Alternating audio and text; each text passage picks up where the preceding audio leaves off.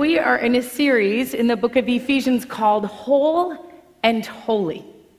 And as you can see, our topic for today, or as you'll see in a moment, is grace and good works. And often grace is described as undeserved favor or getting something you don't deserve. And as I prepared for this sermon and started thinking about um, how challenging it is for us to understand this concept and really get it. And I think that's for two reasons. And one is a perspective outside the church, and the second is a perspective inside the church. So I decided these obstacles were so great, the best thing I could do would, to lay, would be to lay them, name them out up front here. So here we go. Obstacle number one grace is largely foreign to our culture. If grace is a concept that entails, I don't need to do anything to be deserving, I'm not sure there's a greater antithesis of that than our North American culture.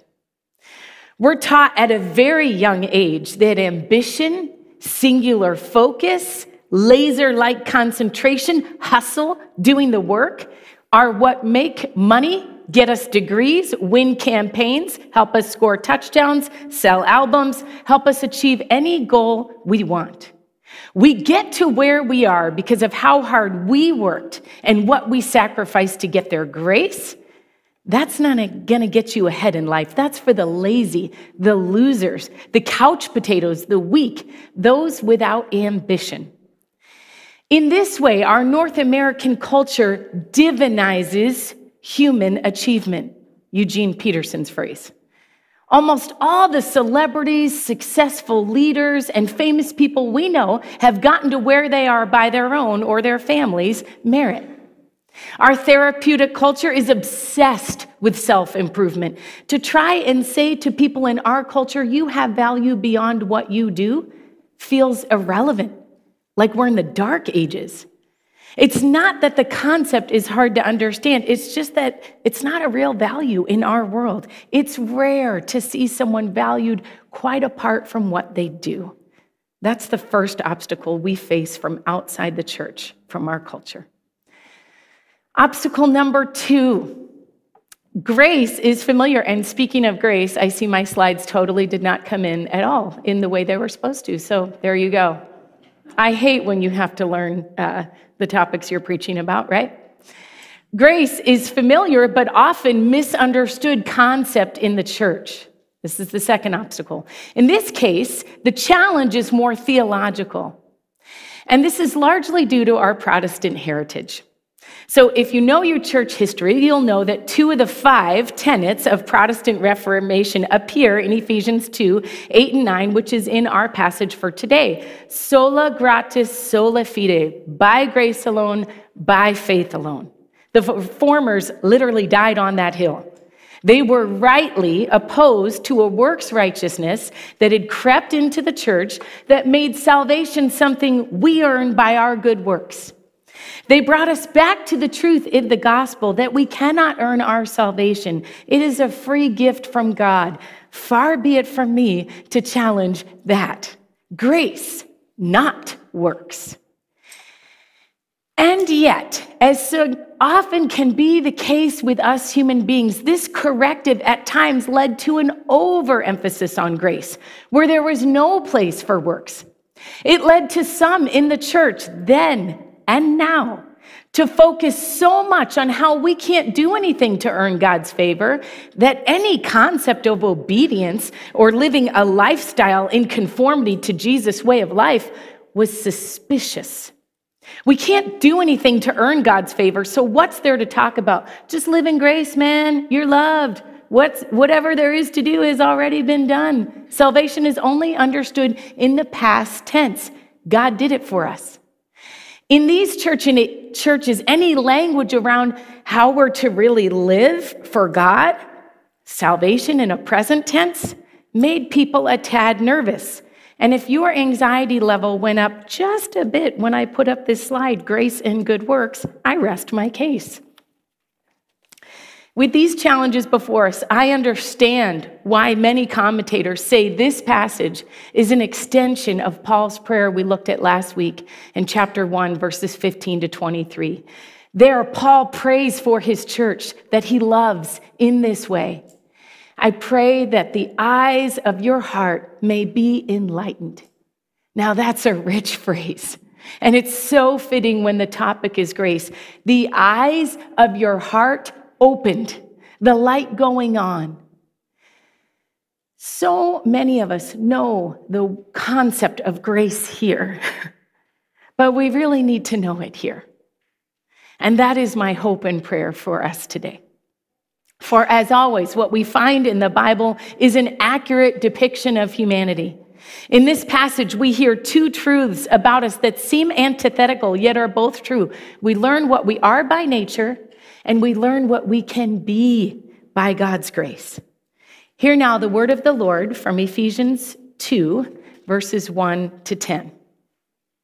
As for you, you were dead in your transgressions and sins, in which you used to live when you followed the ways of the world and the ruler of the kingdom of air, the Spirit who is now at work in those who are disobedient. All of us, also lived among them at one time, gratifying the cravings of our flesh and following its desires and thoughts. Like the rest, we were by nature deserving of wrath. But because of his great love for us, God, who is rich in mercy, made us alive together with Christ. Even when we were dead in our transgressions, it is by grace you have been saved. And God raised us up with Christ and seated us with him in the heavenly realms in Christ Jesus in order that in the coming ages he might show the incomparable riches of his grace expressed to his expressed in his kindness to us in Christ Jesus. For it is by grace you have been saved through faith, and this is not from yourselves. It is the gift of God, not by works, so that no one can boast. For we are God's handiwork, created in Christ Jesus to do good works, which God prepared in advance for us to do. We're going to look at this passage in three sections the human condition, as described in verses 1 to 3, God's response, described in verses 4 to 7, and the interplay between grace and good works in verses 8 to 10. So let's start with the human condition, or to put it another way, what are we saved from? Verses 1 to 3 describe the former way of life we knew before we knew God. And it's not a pretty picture. In fact, it's a pretty unpleasant and uncomfortable image Paul uses, so I don't want to belabor it, but it's poignant nonetheless. Verse 1 As for you, you were dead. There is hardly a better image than a corpse for what Paul is communicating here unresponsive, hopeless, lifeless. Paul says that he describes our life before God in this way. We were not able to do what needed to be done. We were without hope for change in our predicament. And even if we were living physically, we weren't really alive spiritually. We were lifeless. Just a few verses later in chapter 2, verse 12, Paul will put it like this without hope and without God in the world. That is a sorry statement of our condition. Yes, there are multiple factors influencing our behavior. We see the trifecta here that the church would later dub the world, the flesh, and the devil. The world, as in the cultural influences from society, the flesh, not our physical tissue, but our natural bent to twist good desires and make them self centered. And the devil, described here as the ruler of the kingdom of the air. Paul is describing a complex set of interconnected influences uh, that inform our behavior external pressures from the world, internal pressures from our nature, and the devil who uses both to draw us away from God's ways. Nevertheless, the blame still lies with us. We were by nature. This is one part of the description of humanity that speaks so accurately to our experience. We aren't just influenced by the world, the flesh, and the devil, we're enslaved by them. Verse 3 gratifying the cravings of our flesh and following its desires and thoughts. I don't think I need to give a lot of examples for this. I think we're all too familiar with the ways we fall short of the life God wants for us in our personal lives, in our homes, our workplaces, our churches, in the city of Minneapolis, in our nation, across the globe. It's why we don't like listening to the news. Sadly, humanity is remarkably creative when it comes to destroying and hurting one another. As one writer said, sins both cause death and are evidence of it. And that leads to the summary statement about our condition in verse 3b. We were by nature deserving of wrath, or more specifically, God's wrath. Now, that word trips us up, ironically, because of our inclination to sin. When we hear wrath, we think of someone losing their temper, possibly becoming violent and vengeful. And that is not at all consistent with the character of God. What the Bible means by wrath is closer to the concept of justice. God has a hostility towards evil. He refuses to compromise with it. And while he has not exercised justice fully yet, he will one day set this world right. And when you see it that way, you can see how his wrath is not incompatible with his love, but is actually an extension of it. The challenge for us with this description is that we don't want to put ourselves in this category. We think this is reserved for those on Skid Row or in maximum security prisons, not us. But Paul doesn't make that distinction. In fact, he puts all humanity in the same boat. He starts with the emphatic as for you, but he quickly moves to all of us also lived, and like the rest, we were by nature. And as he'll make the case later in the book of Romans, any falling short, even just a little bit, of missing the mark is still missing the mark, even if it's certainly not as bad as other people. The verdict is in. Without God, we are dead, vulnerable to the forces around us, enslaved by our internal desires and unhealthy habits, and prone to emptiness, to not really living. Now, that would be pretty depressing if that was the end. But thankfully, the next two verses two words are some of the best two words in the Bible. But God. The NIV renders it, but because of his great love for us, God. But in Greek, the order is, but God, for emphasis. The adversative conjunction, but, introduces a contrasting idea that's going to recalibrate all the previous points. To say that people are depraved does not tell the whole story. It does not mean people are worthless or do not have value. In fact, the opposite is true, but only because of God. Humans are depraved, prone to sin and brokenness, but we are also dignified. We are given great dignity and honor because we are God's creation. He loves us. In fact, He will die to be in relationship with us. Listen to what God's response is to our human predicament, or to put it another way, what are we saved for? Look at verses four to seven. Paul is drawing a sharp contrast here that we need to see. The main verb in this sentence is made alive, as in God made us alive with Christ, even when we were dead in our transgressions. When we were unresponsive, unable to initiate change. God did. When the situation was hopeless, God stepped in. When we were lifeless, walking around in bodily form, but not really living, God gives us new life that animates us and gives us a purpose and calling. And here the contrast gets really extreme. Instead of deserving wrath or justice, we become recipients of his love but not just love, his great love, and not just love, his mercy, and not just mercy, his rich mercy. That word is used throughout the Old Testament for God's covenant keeping, hesed love, a steadfast love that's manifested in not just mere sentimentality, but shown in action. And not just love and mercy, his grace. And not just grace, the incomparable riches of his grace. And not just that, but his kindness to us in Christ. Human condition, wrath. God's response, great love, rich mercy, incomparable riches of his grace, kindness. The scale appears to be tipped. But here's a point I'm not sure is always highlighted. There are actually three verbs here that God has done for us. Look at verses five to six made alive, raised, seated.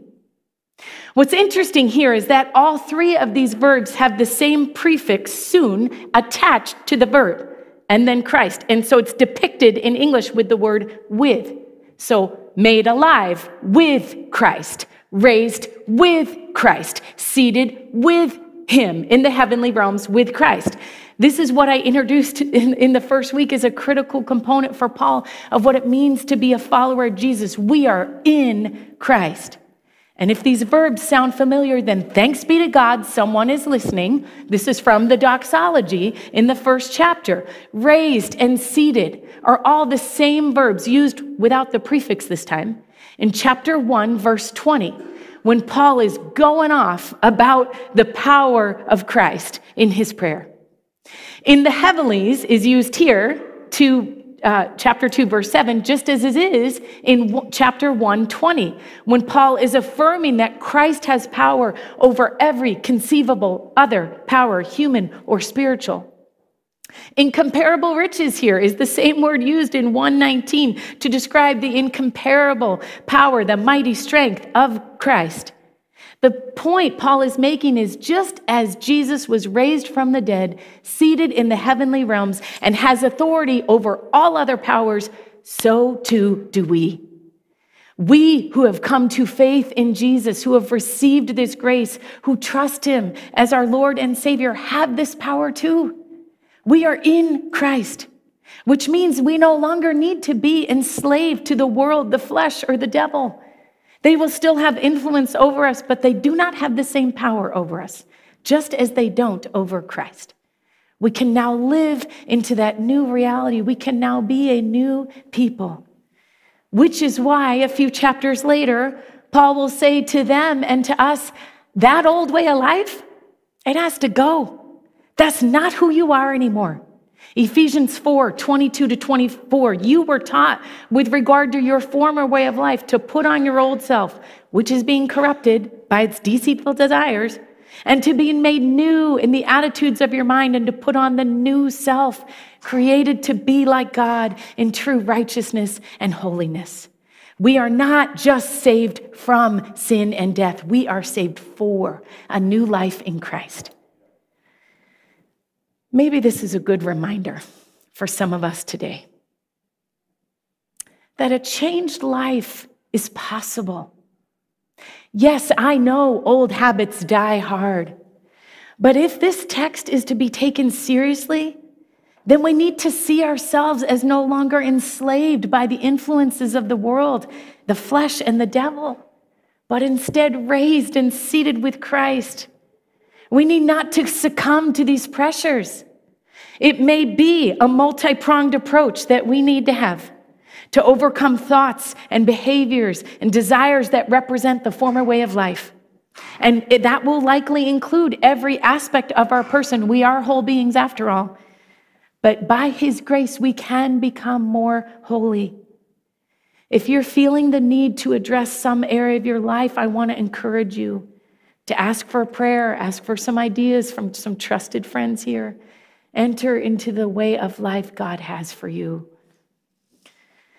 So, we've looked at the human condition, we've looked at God's response. Now, let's look at the connection between grace and good works. As I mentioned before, the Bible makes perfectly clear that there's nothing we can do to save ourselves. Verse 8 For it is by grace you have been saved through faith, and this is not from yourselves, it is the gift of God, not by works, so that no one can boast.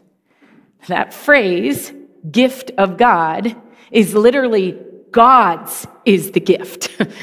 to place emphasis on the fact that the gift is sourced and originates from God. There is nothing we can do. This is all God's divine initiative. The word used for grace here, charis, literally means gift. In our consumeristic culture, sadly, the word gift has been distorted. Like when you get an email or a letter in your mailbox that says, claim your free gift. And then when you read the fine print, it's like you got to spend $200 to get this free product of $50. That is not a gift. I was not planning on spending $200. That is a discount or an offer, but do not call that a gift. Now, if you qualify for financial aid for a college, given as a grant, not a loan, now that's a gift. Maybe this example will help. Think about your highest debt right now. Maybe it is a student loan. For most of us, it's probably a mortgage. Whatever that number is, you have it in mind? Imagine getting an offer by someone to pay that debt in full. Can you imagine the weight that would be lifted from you if that happened?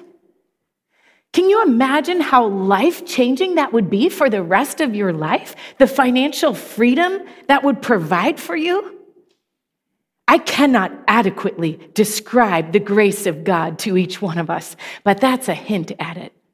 A debt we cannot pay ourselves, life changing. Now, like most gifts, we must accept or claim it. We just went through the college application process last year for our oldest son, and there were many stressful moments. But one of the little stressful moments is that after you're accepted or after they extend a financial aid offer, you have to formally accept it by a certain deadline. And if you don't, it's no longer valid. So, how many times do you think I checked to make sure I had accepted? yes, we want to go. Yes, we want your money. Similarly, God has extended the offer for all of us to enjoy life with Him, real life, not just physically breathing and moving, but really living. But we have to opt in. We have to receive it. It's up to us to say yes to this generous gift, and we do so by responding in faith. It's not that faith is our part of the equation and, and grace is God's part, like it's equal. It is all his part. But faith is the means by which we receive this gift. We are saved by grace through faith, not from ourselves, period. And yet, as I mentioned at the outset, it is possible that this phrase be misrepresented or misunderstood or misapplied. This has been true from the beginning of the church right down through the present day. Maybe you've heard an acquaintance at work, or maybe you've thought this yourself at times, say something along the lines of, I like sinning, God likes forgiving, the world is admirably arranged. Sometimes this is referred to as cheap grace. It's the same faulty reasoning Paul later on in Romans 6 is going to combat when he says, What shall we say then? Shall we go on sinning so grace may increase? By no means, he says. That misses the point entirely. Just because it's a free gift doesn't mean there's supposed, not supposed to be some kind of response from us. And here I want to return to that phrase. It is by grace you have been saved. Because it occurs twice in this passage, verse 5 and verse 8, because it's so critical. This phrase, have been saved, is in the perfect tense in Greek, which is the tense used for an event, yes, that happened in the past whose effect still continues in the present. And so the NIV's have been saved is a good translation. It's better than were saved. But on this one, this is rare for me to say, I actually like the old King James Version because it puts the emphasis on the present tense a bit more. For by grace are ye saved, are present, saved, past. Salvation is both tenses. And this is why, when we emphasize Ephesians 2 8 and 9, we should at least read the next verse as well. For it is by grace you have been saved through faith, not by works, for We are God's handiwork, created in Christ Jesus to do good works, which God prepared in advance for us to do. Sounds like Paul is talking out of two sides of his mouth, doesn't it? It's not by works, no, no, no, but we are God's handiwork, created to do good works. This reminds me of a similar dichotomy in Philippians 2 12 and 13. Therefore, my dear friends, you continue to work out your salvation with fear and trembling. Why? Oh, because it's God who works in you to fill, fulfill his good purpose. How do we make sense of this? As I've said before, working for salvation is heresy. Working out our salvation is basic Bible. Meaning, none of our good works can earn us salvation. Nothing we do will make us worthy of this gift God has given us. But when we have received this gift, this gift, our lives will show evidence of that. That's what's behind the phrase in the beginning of verse 10. We have been saved for the purpose of, with the results of doing good works God has in store for us. Works do not earn our salvation, but they are evidence of it. They do not merit salvation, but they're a byproduct of it. This is what James was on about when he uses the same powerful metaphor of being dead in James 2. In the same way, faith by itself, if not accompanied by action, is dead. As the body without the spirit is dead, so faith without deeds is dead. Grace is manifested in gratitude. That's the role of good works. As we close today, I wonder which emphasis you need to hear. Probably most of us here need a good reminder of the free gift of grace God has given us. Not because we merited it, but because of God's gracious, loving, merciful, lavish character. It can be arresting to pause and reflect at how antithetical to the gospel this mindset is. We know that that's how it works in the world, but not in life with God. May the Holy Spirit confirm this grace in your spirit, even when your experiences and interactions this week may call that into question. But some of us may also need to enter into the good works more, not to earn favor as if we could but as joyful response to his grace. Maybe we've been playing the grace card as a way of not having to engage our lives with areas we know we should do differently. May we have a greater sense of the good works God has for us, that He longs to see take fruition in our lives for His glory. Let's pray. Oh, Holy Spirit, I continue to pray that you would open the eyes of our heart. It is so hard to see this truly, that we may grow in the grace of our Lord Jesus Christ, and as a result, in the good works you have for us, so that others may see your goodness and grace. This we pray in Jesus' name and for his sake.